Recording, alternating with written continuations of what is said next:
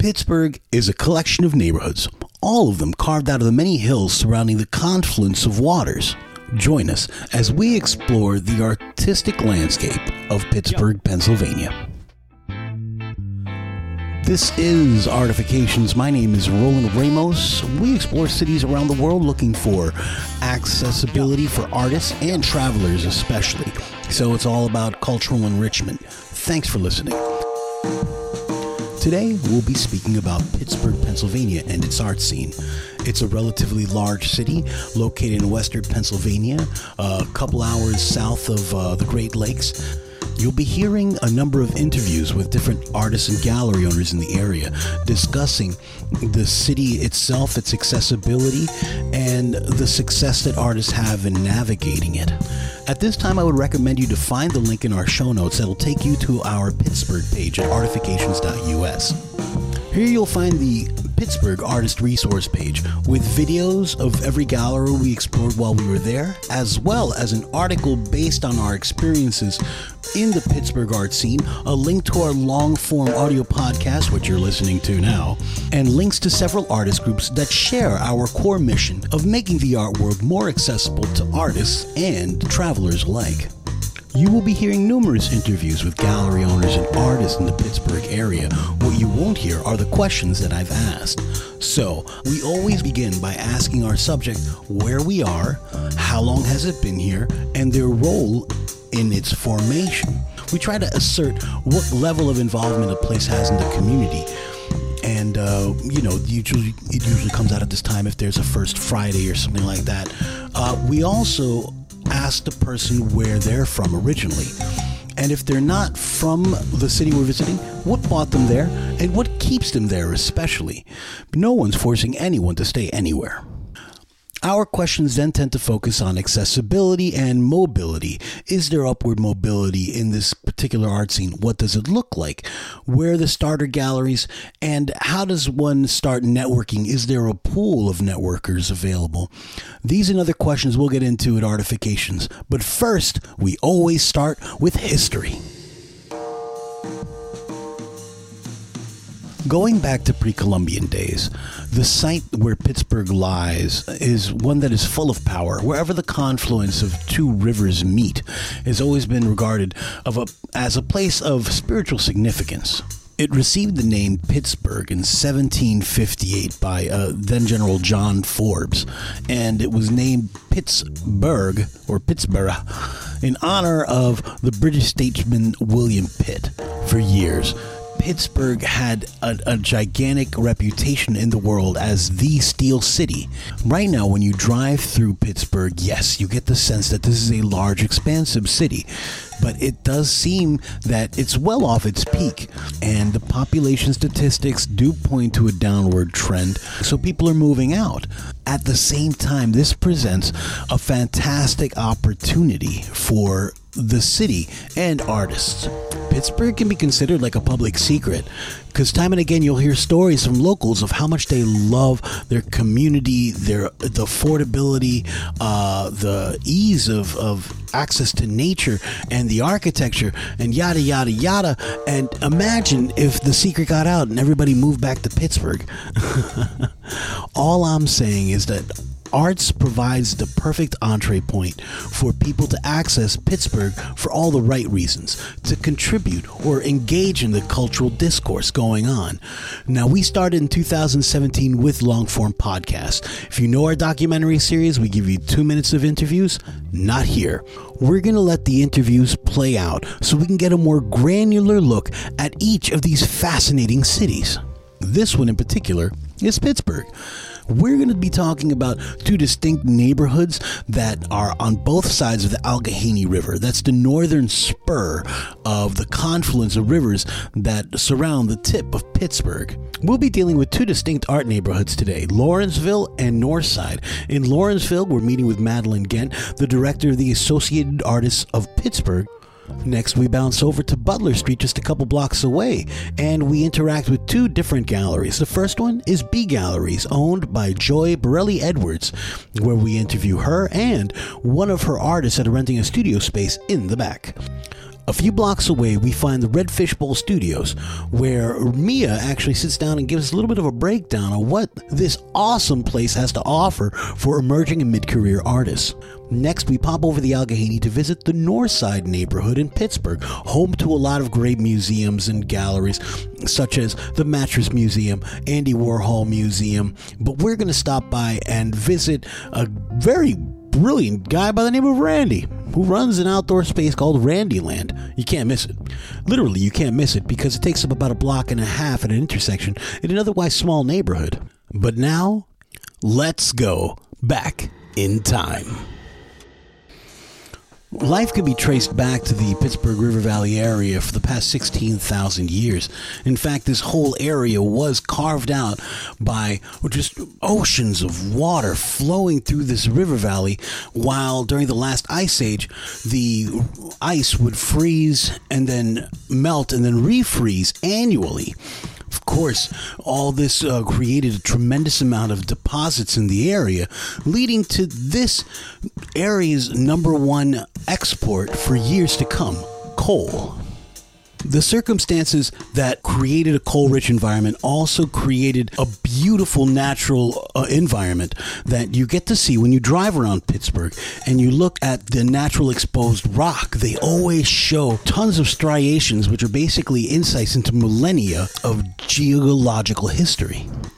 Pittsburgh lies at the head of the Ohio River at the confluence of both Allegheny and the Monongahela rivers. This is important to remember because we're going to focus mainly on the Allegheny River and the neighborhoods both on the northern bank and the southern bank. The area was first settled in the later 1700s, and river traffic would prove to be the most versatile and easiest mode of transportation, creating in many ways the Pittsburgh as the original gateway to the West. One of the things that a lot of uh, settlers ran into was keeping things fresh. They would count on uh, their stockpiles of ice that they could take from the river in the winter and store it um, to keep everything fresh. Now, these ice houses you can find in many developed cities between the 1700s and early 1900s. We're going to focus on one specific one. This one has now been rehabbed into Ice House Studios, located in Lawrenceville district of Pittsburgh. And I love how right off the bat you can tell how much of their own space they've dedicated to supporting the arts. We're here to meet with Madeline Gent, the executive director of the Associated Artists of Pittsburgh Group, where they are currently showing their exhibitions in one of the larger first floor spaces of Ice House Studios. At the time of our recording, the Associated Artists Group is celebrating its 111th birthday and is commonly recognized as a major contributor to the arts and cultural history of Pittsburgh. The group currently consists of over 500 members and has continuously rotating exhibitions and works with multiple organizations around the city to carry out its mandate of assisting artists from all over the region. My name is Madeline Gent. I'm Executive Director of Associated Artists of Pittsburgh. Associated of Artists of Pittsburgh exhibits, promotes, and supports the work of regional artists. We're a membership organization that is 111 years old. At that time, there were few spaces in Pittsburgh in 1911 where one would find work by local artists. We're still wrangling the artists in many ways in Pittsburgh, but in many ways, they're wrangling us um, because they're dying for different opportunities. Not dying is a very dramatic word in this moment. They're, they they want different opportunities. They want to present themselves just as any any professional would as a working artist, as, and they would love to make livings off of their practice. And there are artists who do that. And so what we kind of do is provide those opportunities for one to do that. And we've been doing that on, off and on for other years. But we also provide is the ability to get have your work like intellectually engaged or critically engaged, I should say because we've had these relationships with these spaces and places, we kind of in many ways serve as a benchmark or a milestone for artists to get into the organizations, to get into the museum, to get their artwork seen. Um, and now we've added the element of a lot more professional development. Um, we do workshops on taxes and copyright protections and contracts and um, you know, portfolio reviews on your practice and this and that, and mentorship opportunities, and partnering with whomever we can to make that happen we really benefit by working with various partners in the community and, and supporting artists' work. I am. I originally grew up about an hour and a half north of here in a town called Franklin, and actually at one point my grandmother lived in Lawrenceville, um, so I'm like weirdly connected in more ways than one. And she was a practicing painter herself. But my background is in more of the uh, the literary arts. I'm an art historian, I guess, by training. Um, so writing would be my my chosen art form. I did. I lived in Washington D.C um, Maryland, Virginia for almost 15 years for my undergrad and then for my graduate work. And I worked at the Freer and Sackler, which is the Smithsonian Museum of Asian Art, um, taught at the University of Maryland, taught at Johns Hopkins, did a curatorial fellowship um, before knowing I wanted to return. Um, back closer to my family. Both my, my sister's still nearby, my parents are still near, nearby, and so I decided I wanted to come back here. And I found this job opportunity online and applied um, to become the director. And when I came in, um, one of the first things, one of the most important things was uh, really um, cementing and, and, building more relationships in the community. Uh, we had for a long time been the organization that we got our artists in the Carnegie. They checked that off, and that was kind of it. But in reality, is there is a lot more that goes into play into supporting artists, um, and so it's something that we used to do really, really well, and so we really wanted to get back into that and support a larger artist community. Um, you know, artists that necessarily don't reach out to an organization like ours, artists that are maybe don't have that traditional academic training, artists from marginalized communities, artists of color, LGBTQ plus artists. That for me was the work that really that we needed to do and that we are trying to do. In many ways, um, there's a lot of success and failures at it, but we're doing what we can and we're going to keep doing what we can. A lot of that is through like the partnerships that I mentioned, um, partnering with other organizations who maybe do it better than us and supporting their work. Um, but we are an organization of over, over 600 plus members. And that has just been growing. There's not this ideal number of artists we want to have, but um, you are juried in through a, through a process, through your work is evaluated by external jurors. We just recently worked with a photographer from Atlanta and a practicing artist for, from Detroit to do the last round to kind of examine all the artwork. And really, from on their specifications, there's nothing that I'm looking for that says this is art and this is not art, but rather that that's what the juror is for, and that's why we hire them to do the work to get their point of view. Pittsburgh is different. It's very much like a we call it like a big little city because it has the infrastructure of a much larger city. There was a time when the steel industry was booming and there were more jobs, and we just had a larger population. Um, and, and since the collapse of the steel industry, the population has declined following that, though we do see upticks in certain age groups that suggest X, Y, and Z and otherwise. So, what happens in Pittsburgh is you have a great place for um, emerging artists, like coming out of your your Carnegie Mellons and your Pitts and your Point Parks, and they have kind of this moment where there's a lot of different spaces and, and places that they can show their work and get really excited and kind of get a following and audience, and then it kind of peters out a little bit, and then there's this great space for these established artists, these professors. They have been practicing and teaching for so long. And they come here, and it's an affordable way to live, and they find an, an um, kind of art buying market that's not huge but you know they're making different things work. It's that mid-level queer that's a little bit harder that i think when you have a city that has more commercial galleries we have some not a ton um, that maybe there's more of that outlet for them. And so that's what we're trying to fill that need here. And other spaces like Silver Eye Center for Photography or Boom Concepts or the Glass Center or Contemporary Craft are also doing that, providing kind of this more um, just this additional way to get your artwork out there and get it seen by not necessarily just local individuals who may purchase your work but a larger audience as well and so we're kind of operating within that area where we don't like i said we don't have a ton of commercials gallery spaces but we have this infrastructure of what was once a larger city. So there's this feeling that they should be there and, and there's not anymore. So how do we make it work with what we have? This neighborhood around Ice House Studios is called Lawrenceville. I said it at the beginning of this podcast that Pittsburgh is a collection of neighborhoods. It begs the question why did these neighborhoods show up in the first place? What was it that brought people to Pittsburgh? And the answer to that is the steel industry. I don't want to go too much into a history lesson, but steel can be traced back to 1800 BC. Essentially, iron, which has been around for a long, long time, becomes super hot, and the longer you leave it on the heat, the harder it gets. It was made in relatively limited, small production, enough for uh, swords and such like that, up until the 1850s with the introduction of the Bessemer furnace method of creating inexpensive steel. One necessary component for steel production is coke, and you need a lot of coal in order to make coke. And where can you find a lot of coal? Western Pennsylvania. It was in the early 1880s when industrialist Andrew Carnegie met up with then Coke magnate Henry Clay Frick to form the United States Steel Company.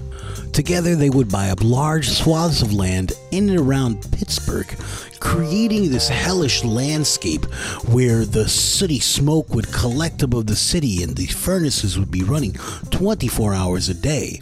But they were successful in bringing in waves and waves of people to work in the industry up until its collapse.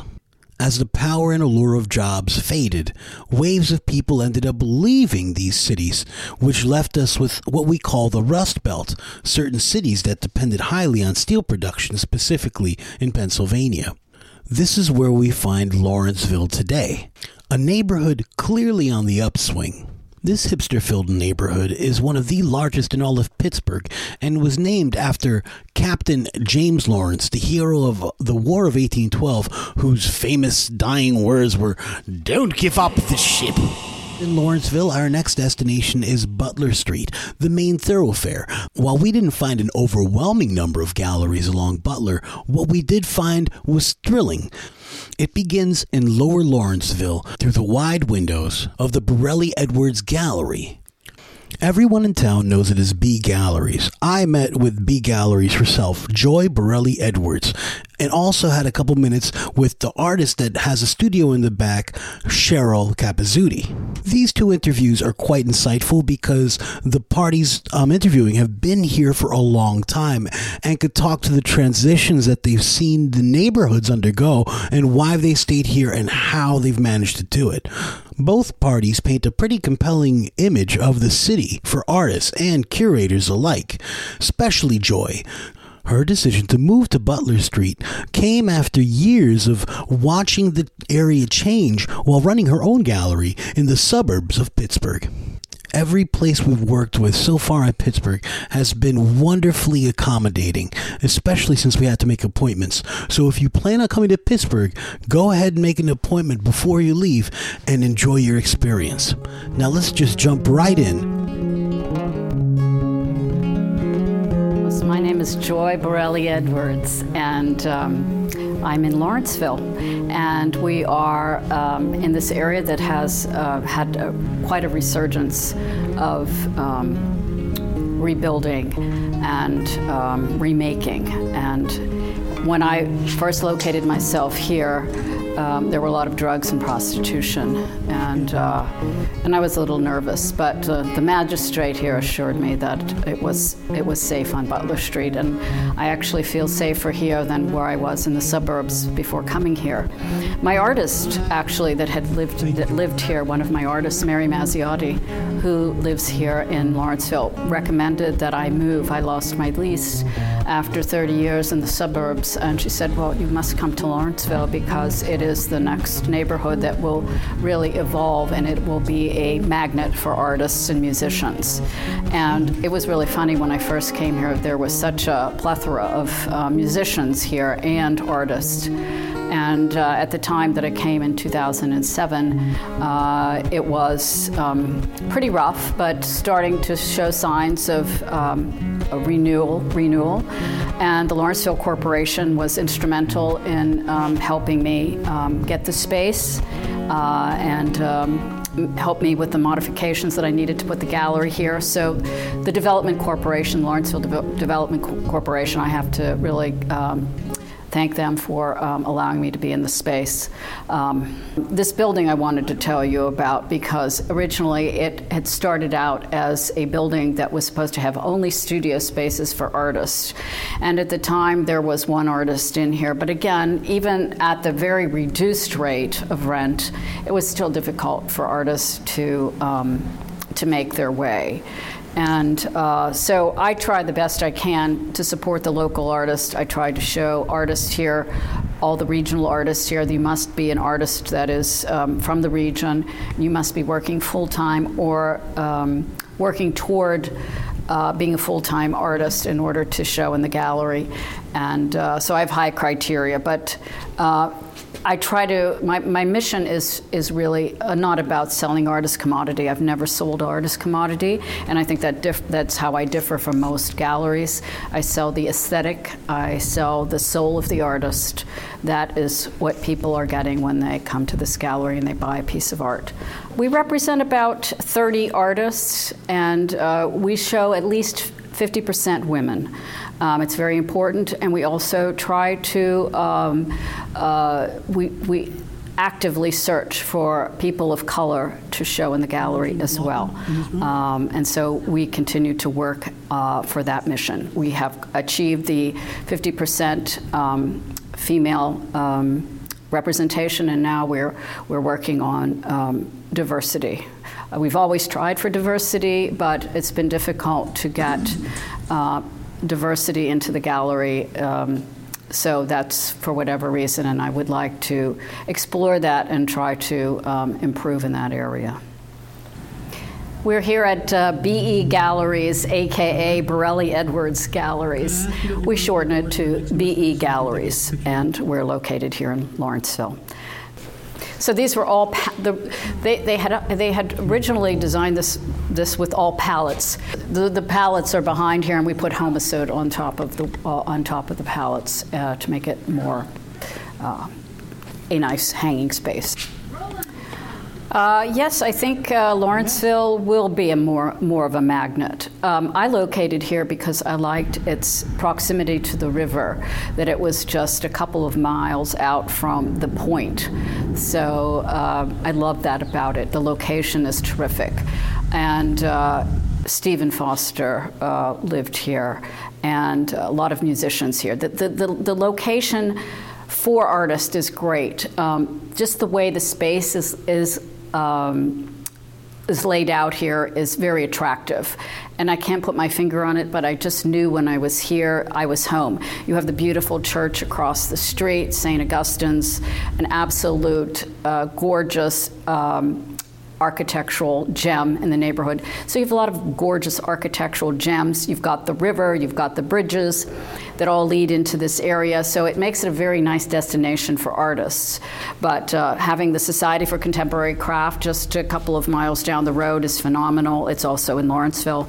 Um, and there are other smaller galleries interspersed on Butler Street. And I think, um, I think it is going to be. Um, a really a great magnet continually in, in the next 10 years.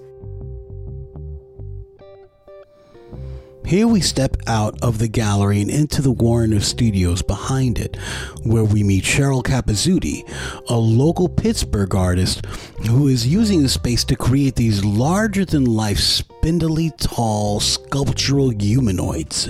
Out of what, you ask? I'm Cheryl Capizzuti. You're here in my studio in Lawrenceville in the city of Pittsburgh. Um, I've actually been working in this space for less than a year. It's sort of been my pandemic quarantine location for my large scale work with um, found and discarded materials. So the pieces you're looking at here are um, made out of dryer lint donated from people from all over the country. And I've just been sort of using this detritus of everyday life for a long time that, um, I don't know, it speaks to me about, it's sort of like our cultural shedding and making work that, um, connects to that and who we are as people, something that we share, has always been interesting to me. And I've been working on, you know, making bigger sculptures that maybe evoke more, um, I don't know, more thought on what it means to be human right now. So, I mean, I'm making work that the work looks almost like it's made out of stone or concrete from a distance. I think I'm trying to make work that has almost a monumental feel to it, but then when you get close, you sort of can see the layers of the material and the detritus of our life. So, um, the tickets, the receipts, the gum wrappers, the threads, the pen caps that we find in our pockets of things that we don't even think about is something that I've been sort of like interested in experimenting with and sort of that play between um, hard and soft or um, beautiful and awful. Is you know sort of that play and opposites in my work is something I've always been really interested in. So I was actually born in suburban Pittsburgh and went away to college and came back really because I fell in love. And I thought that we would be here for a year and then we were out of here. And while my husband was finishing up his um, graduate work. And honestly one year living right in the city and making art like 20 years ago pittsburgh was sort of a playground for young creative people like you could do it felt like you could do anything make anything i was do i started doing installations in a laundromat i started doing all kinds of like inventive stuff that maybe you couldn't do in a more um, expensive city and you know 20 years later 25 years later now I still love it. I still feel like my op- opportunities haven't ended here. And um, I don't know. It's I also have kids, so it's a great place to, you know, have teenagers running around the place, and um, it's a fairly affordable city where you can afford to own a home and have a studio and work as an artist, which isn't true everywhere, and I've been fortunate in that regard so um, i mean i was like i don't know 15 16 years ago i bought a house with a carriage house and that has been my primary working space for most of my professional life and actually most people in pittsburgh know me as a puppet maker.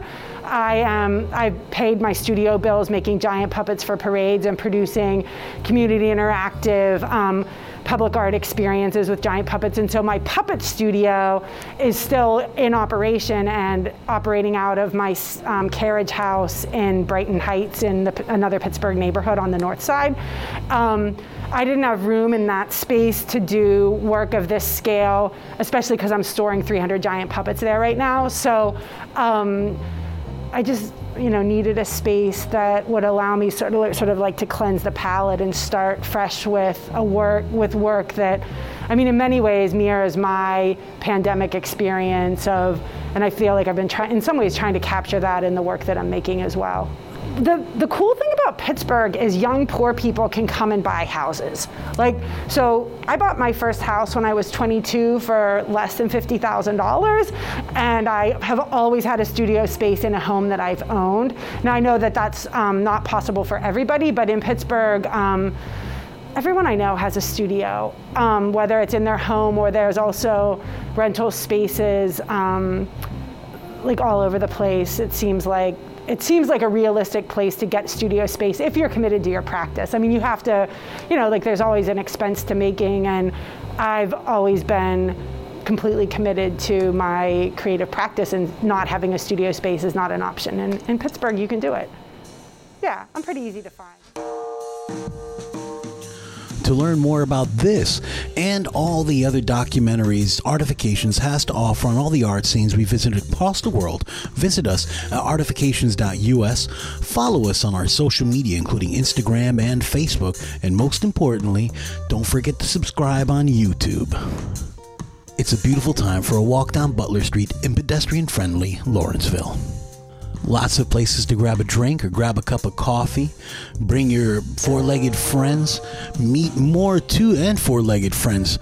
The tattoo shop looks busy, and so does the local glass artisan who's busy making work right in front of the big window. If you continue walking long enough, you'll start to see in the distance the beautiful entrance to the local cemetery. It's around here that you notice a mannequin on their knees holding a tray and a big sign. This mannequin is normally everyone's first experience with the facility just up the stairs behind it. Welcome to Red Fishbowl Studios. Easily, I can say I love the emerging artist vibe and mid career artist kind of environment that exists here in Lawrenceville at this particular place The space is large, it has numerous places for artists to show their work and numerous studios where they can actually operate in private or semi private environments. I love the colorfulness, the way it works, but I think you'd love to hear it from someone from the actual space. Let me introduce Mia. Hi, how are you? Welcome to Red Fishbowl. I'm Mia St. Clair, and we're here in Pittsburgh's uh, neighborhood of Lawrenceville.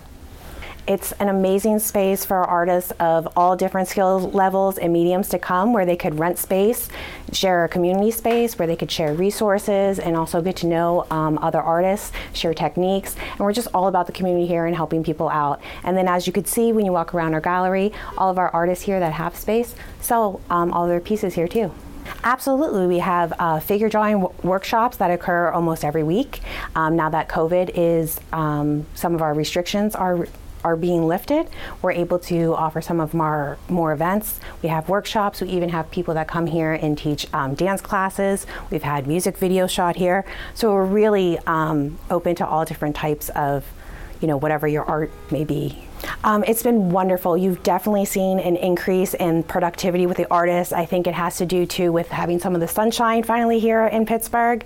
But you're really seeing people coming out and about, and everybody's really excited to um, get out and, and visit with one, one another again. But we are very safe here. We do require a mask, even if you've been vaccinated, which this is great. Everybody should go out and get vaccinated.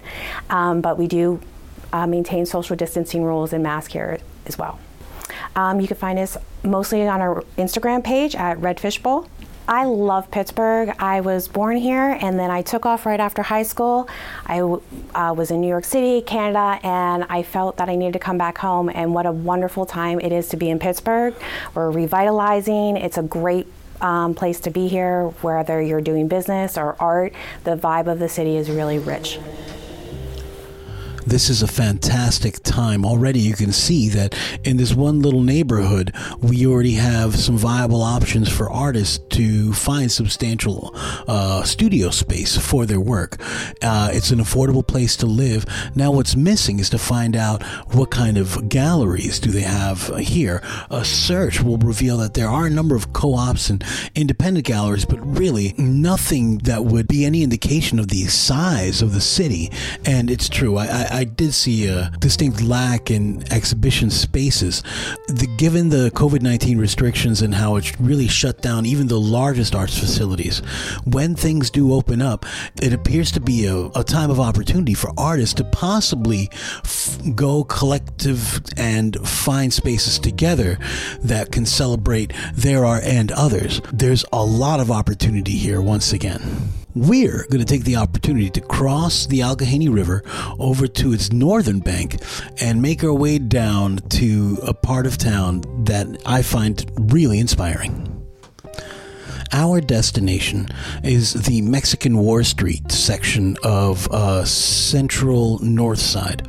It's funny, it has a funny name, the Mexican War Streets, because it was named after uh, the Mexican American War that took place in the 1840s between the United States and Mexico. Now, making this your destination puts you in the middle of a lot of inspiring destinations. Uh, first of all, you're right by the Allegheny Commons, which is a beautiful park, and in the middle of it is a national aviary with a fantastic array of, of, of fowls, birds of all kinds, and penguins across the Mexican war streets, you're going to find this warren of big brick, beautiful structures. Uh, you look down the streets, you're going to find more of them in this little tiny neighborhood of North Side. Specifically, we'll be focusing on Central North Side, which is home to a number of different uh, art facilities, including the Mattress Museum, which is a contemporary art museum. Also, the Andy Warhol Museum, dedicated to all things Andy Warhol walk around the neighborhood long enough, you'll start to see it get really colorful really fast. Chances are you've come upon Randyland.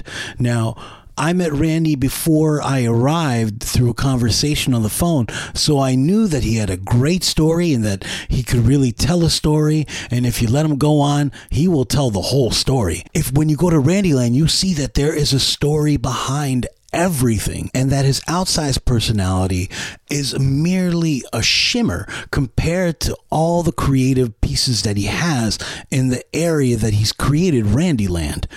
One thing I learned for definite is that Randy's best spokesman is Randy. So, just to set the scene, let me set the scene for you.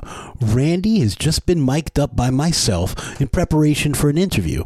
But before he can do that, he has to come into the space and address publicly everyone who's made it to Randyland, where he will begin by telling his story and the story of the space. Hi, everybody. Oh, my gosh. Hi. What? Hey, what's up? Hi. Aw. Thank you. I, I want to thank you um, for being here. So thank you. Um, you could be anywhere. Yeah, like the world is very large, but you're here. I don't know why you're here, but you're here, and that means that I, am very fortunate. Um, thank you so much. Um, my name is Randy. Um, they call me Randyland. That's, I didn't call it that. A long time ago, they called it Randyland because I have 800 gardens, 50 vegetable gardens, eight parks. I've, I've been over here um, for like about f- almost 47 years, and uh, the neighborhood was full of garbage and all kind of yuck. And I came over and I started doing little parks and gardens. The kids started helping me. So one by one became five kids, 30 kids, oh my God, almost 100. And the people and everybody's running, who, is this guy? Why are all these children with him? Well, see, um, I was given um, love, L O V E, love. And they used to write songs about it and sing it, bring it back to the world. Let's have love, happiness, joy, and peace. People are stopping that. Why are they stopping the songs, the messages, the happiness, the hugs, and all the wonderful things that come with love? Why, why, why, why, why? You know, it's sad, but your job now was to pick it up. Your job is to now to teach the world. Because as we teach love, it comes back in pride, integrity, character, love. And that's why I'm so happy. It's my fuel. It's like fertilizer. Your little seeds. If you don't, if you don't absorb positives, well, then you rot in the garden. So, you know, the more love and happiness you bring into yourself, pass it back out. Um, I have ADHD, OCD, autism. I'm not smart. I'm, I'm, I'm kind of. People always call me all kind of things. You know, stupid, dumb you know, I, I was never every, I was never able to get what everybody got. So, um, with that being said, I started collecting um, things that were like me, things that were like rejected, um, in the garbage, out there, thrown away. And I found out, guess what? All the things that were cracked and chipped. I realized that the more I collected, the more I realized that actually the whole world is cracked and chipped and blemished and screws too light, missing screws, rusted, broken. So, see, everything and everyone is in one way or another not 100% perfect. So, see, instead of pointing fingers at others, let's just not do that and let them be their own frequency. Hopefully, it's a happy frequency. And that's what Randyland is. It's the corner of stuff that nobody wanted. Nobody really helped me or wanted me around because I was always like, I'm not smart. So, um, you know, so I wanted my life too. So I wanted happiness. So I found it in the garbage. I found it in the dumpsters. I found it in the alleyways. I found it in all the wonderful places on the shelves that were 80% off because nobody wanted it. So Randyland teaches people recycling, repurposing. Um, I know a lot of people are here to, uh, we have to uh, do something in a minute, but those flowers over there, see those flowers on that table right here? Uh, right here? Um, I want to especially show you something because that's not paint. What? What? What? Not paint. Well, what, what makes all these colors? Randyland is not paint. wow, I'm going to tell you my secret. Randyland is stain. See, paint will fall off and it will deter its color and the sun hits it, so it's a big chalkboard. And every time Mother Nature, uh, water, rain, uh, the sun hits it, it becomes well, less and less and less strong. So eventually, after seven, eight, nine, ten years, your house is looking like heck, it's cracking, and you say, wow. But see, I started using stains, um, and a long time ago I started using stains, and I found out they stretch. Oh my God, like a band aid. What? Yeah, they fall. And you know what else? And when, when stain falls on the floor, let me show you. It goes, okay, when, when, when, when, when paint falls on the floor, it goes blop. When stain falls on the floor, it goes blop, plat. So it goes figures. And so in stain, a purple stain falling will break up in a dark red, light red, purple, green, and orange. And I thought, wow, this is awesome. It's like a tie dye. I didn't even know it. You got spaghetti stains on your shirt. That's what this is, only in color form. So I've started to find out that stains are flexible. Nobody uses stains. Why? Because they want you to buy paints because they can make twice as much money. If you would paint your house in stain, it's going to look like light bulbs underneath all the colors. So your house will look like this in 20, 30 years from now. Oh my goodness gracious. I think I talked you into buying solid stain and you can get any color you want. I get mine at Home Depot, which is the Behr products. So all these colors were being told that you can't get.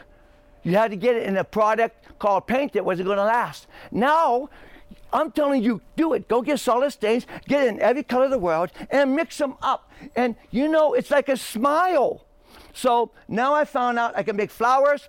I actually have a whole bunch of clothes, um, and I make uh, actually about 50 things out of stain now, and they don't offer that at the stores. So I'm on to, I'm going to try to do some lessons. I want to see if I can get a contract with somebody and teach people how they don't have to have happiness belong to somebody else you can have happiness as easy as spaghetti stains on your shirt just by getting the right products. And if they would put it in quarts, pints, etc., and if I teach people how they can get it, and you pour stain into a pan, you don't do that with paint. If you do, it comes out hard, and you drop it, it cracks, falls apart. Stain, you bring it out, and it bends Ooh, yeah, good. So all the stain that was in all my containers I thought was bad, I started peeling it off, and I made those flowers. Look, it's like stainless steel was a mistake. Stain was a mistake that was not offered. It's recognition. So stain was something that was made, and all these millions of scientists, they left it. They only wanted to use stain for wood or outside and your beiges, grays, browns, and blues.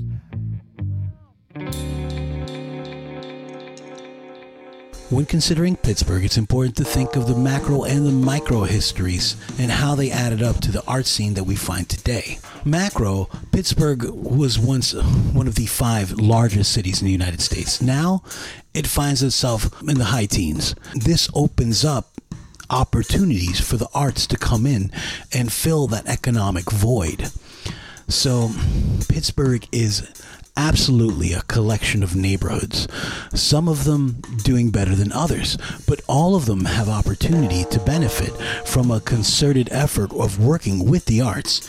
Lawrenceville was simply just an experiment that we came upon because that's where the highest concentration of some of the galleries we were looking for. These co ops of or artists working together, glomming together, creating partnerships, this is undoubtedly the future that Pittsburgh holds. All it takes is a little bit of ingenuity and organization, and this place is ready to pop off. It's a story that we see time and time again in many of the cities that we examine. So if you're an artist and you're interested in planting your flag in a new city, showing your works in some different places, then check us out at artifications.us and don't forget to subscribe to our YouTube channel. That's right, I said, don't forget to subscribe to our YouTube channel. Until I hear from you again, this is Roland Ramos saying, keep creating.